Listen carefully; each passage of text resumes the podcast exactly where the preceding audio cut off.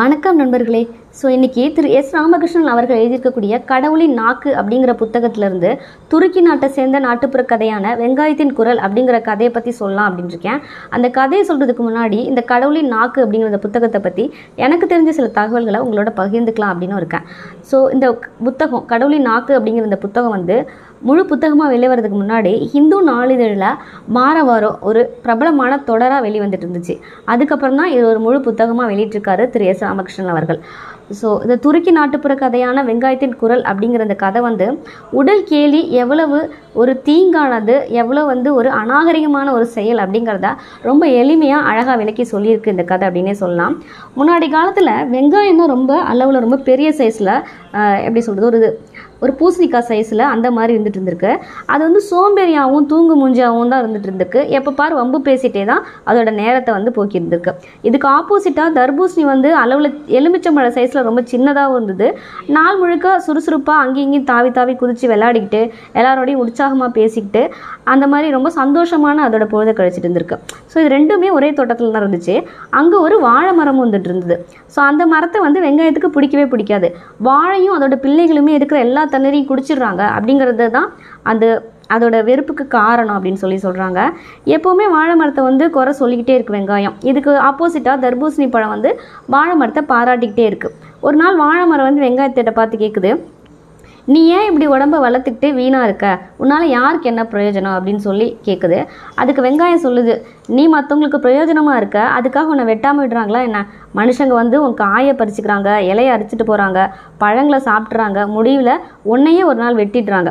நல்லது செஞ்சால் ஒரு பயனும் இல்லை அப்படிங்கிறத உன்னை பார்த்தா நான் கற்றுக்கிட்டேன் அப்படின்னு சொல்லி வெங்காயம் சொல்லுது. அது கேட்ட வாழை மரம் அப்படிலாம் சொல்லாத. இருப்பதெல்லாம் கொடுப்பது அப்படிங்கிறது சந்தோஷமானது. அதை அனுபவிச்சு பார்த்தா தான் தெரியும் அப்படின்னு சொல்லி சொல்லுது.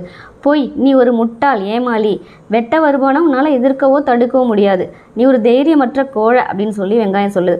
அதெல்லாம் ஒன்றும் இல்லை. தைரியம் அப்படிங்கிறது சண்டை போடுறதுல மட்டும் இல்லை. வேதனையை தாங்கி நிற்கிறது கூட ஒரு உண்மையான தைரியம் தான் அப்படின்னு சொல்லி வாழைமரம் மறுபடியும் சொல்ல அதை கேட்ட தர்பூசணி சொல்லுது. வாழைமரம் சொல்கிறது உண்மைதான். தன்னை கஷ்டப்படுத்துகிறாங்களே அப்படிங்கிறதுக்காக வாழை வந்து மனுஷங்களுக்கு கசப்பான பழத்தையும் தர்றதில்ல. சொல்லாலும் செயலாலும் அடுத்தவங்களை வந்து இம்சிக்காமல் வாழ்வது ரொம்ப சிரமம். ஸோ இந்த வாழை மரம் வந்து ஒரு துறவியை போல வாழுது அப்படின்னு சொல்லி தர்பூசணி சொல்லுது. இது கேட்டால் வெங்காயம் எரிச்சலான குரலில் சொல்லுது. இதெல்லாம் வெறும் நடிப்பு சுயநலம் நான் நம்ப மாட்டேன் அப்படின்னு சொல்லி சொல்லுது. அவங்க பேசிகிட்டு இருக்கும் போதே அங்கே தோட்டக்காரன் வேலைக்கு வரான். அவங்கக்கிட்ட போயிட்டு வெங்காயம் கண்ணீர் சிந்திபடியே சொல்லுது. இந்த வாழை மரம் சுத்த மோசம். அதுவே எல்லா தண்ணீரையும் குடிச்சிடுது அதனால் முதல்ல அதை இங்கேருந்து வெட்டி ஏறி அப்படின்னு சொல்லி சொல்லுது. இதை கேட்ட தர்பூசணி ஐயோ வெட்ட வேணாம் அப்படின்னு சொல்லி கேட்டுக்குது. தோட்டக்காரன் வெங்காயத்தோட பேச்சு கேட்டுக்கிட்டு வாழை மரத்தை வெட்டி போட்டுறான். துண்டா வாழை மரம் துண்டாகி போய் விழுந்த வாழை மரம் வெங்காயத்தை பார்த்து சாபம் சாபமிடுது. வாழ்க்கையோட அர்த்தத்தை நீ உணரவே இல்லை. அதனால் மெலிஞ்சு சுருங்கி போயிடுவ. உண்ணும் பொருளாகி நீ வந்து என்னை போலவே துண்டு துண்டாக்கப்படுவா. துண்டு துண்டாக்கப்படுவா அப்படின்னு சொல்லுது. உன்னால் பலரும் கண்ணீர் சிந்துவாங்க. தினமும் உன்னை திட்டிகிட்டே இருப்பாங்க. வாழை மரத்தின் நிலையை கண்டு தர்பூசணி ரொம்ப வருந்துது. அதை கண்ட வாழை மரம் சொல்லுது மனதில் நல்லதை நினச்சி நல்லதே பாராட்டும் தர்பூசணி. நீ உடல் வந்து பெருத்து என் எப்போதும் கருண ஈரத்தோட ரொம்ப சந்தோஷமாக இருப்ப அப்படின்னு சொல்லி சொல்லுது. ஸோ அன்னையிலேருந்து வெங்காயம் சுருங்கி சிறியதாகவும் ஆயிடுச்சு. தர்பூசணி ப பருமனாகி எல்லாராலையும் விரும்பப்படுறதா சொல்லி இந்த கதை முடியுது. ஸோ உடற்பருமன் அப்படிங்கிறது ஒரு கேலிக்குரிய விஷயம் இல்லை.